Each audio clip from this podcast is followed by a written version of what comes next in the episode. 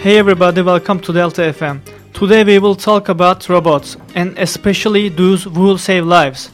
Here with us today we have a journalist, a reporter and guest from Spain. Robots are great machines and they are very useful, and developers keep improving them day by day. Let's talk about them. Well, let's start with our journalist Hangi. Who is the first person used the word robot? What do you think about robots? A writer named Karel Capek, who is the first person used the word robot, and he named the robot Robota. Capek thought robot is a useful machine which can serve people. I think robots are useful and intelligent. Robots can do many things that we are unable to do, or the thing which is dangerous. For example, saving people's life. Thanks, Hangi. Well, Mohammed, can you give us some information about saving life robots? Sure, nowadays there are many kinds of robots. We can't avoid being hurt from earthquakes, fires or tsunami. If we only use the energy of humans, it's helpless.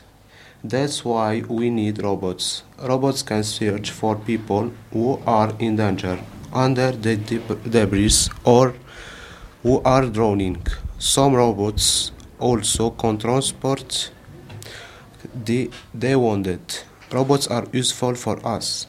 If we use them in a needed situation, they can make our life more convenient.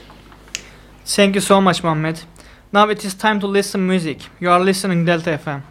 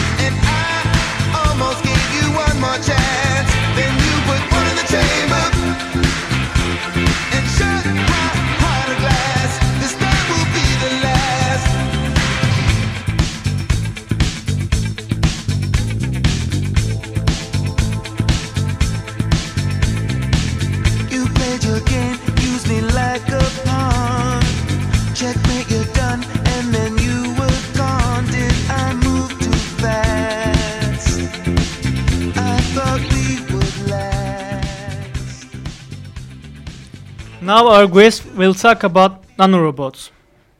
Hello, my name is David. And I'm Ruben. And we are going to talk about nanorobots. Nanorobots is a new field of new technologies that create robots and machines whose components are in the nanometric scale. One use has been in medicine to count specific cells. The most important use is for identifying and destroying carcinogenic cells. But it's already in the process of investigations. Nowadays, there are many types of nanorobots. One particular nanorobot would be injected into a patient's bloodstream. Once inside in the body, it would propel itself to the part of the body that needs fixing, and it would destroy the bad carcinogenic cells while leaving the good cells alone. There is so much more to say about use of robots in industry. But our time is up. Thank you for listening, Delta FM. See you later.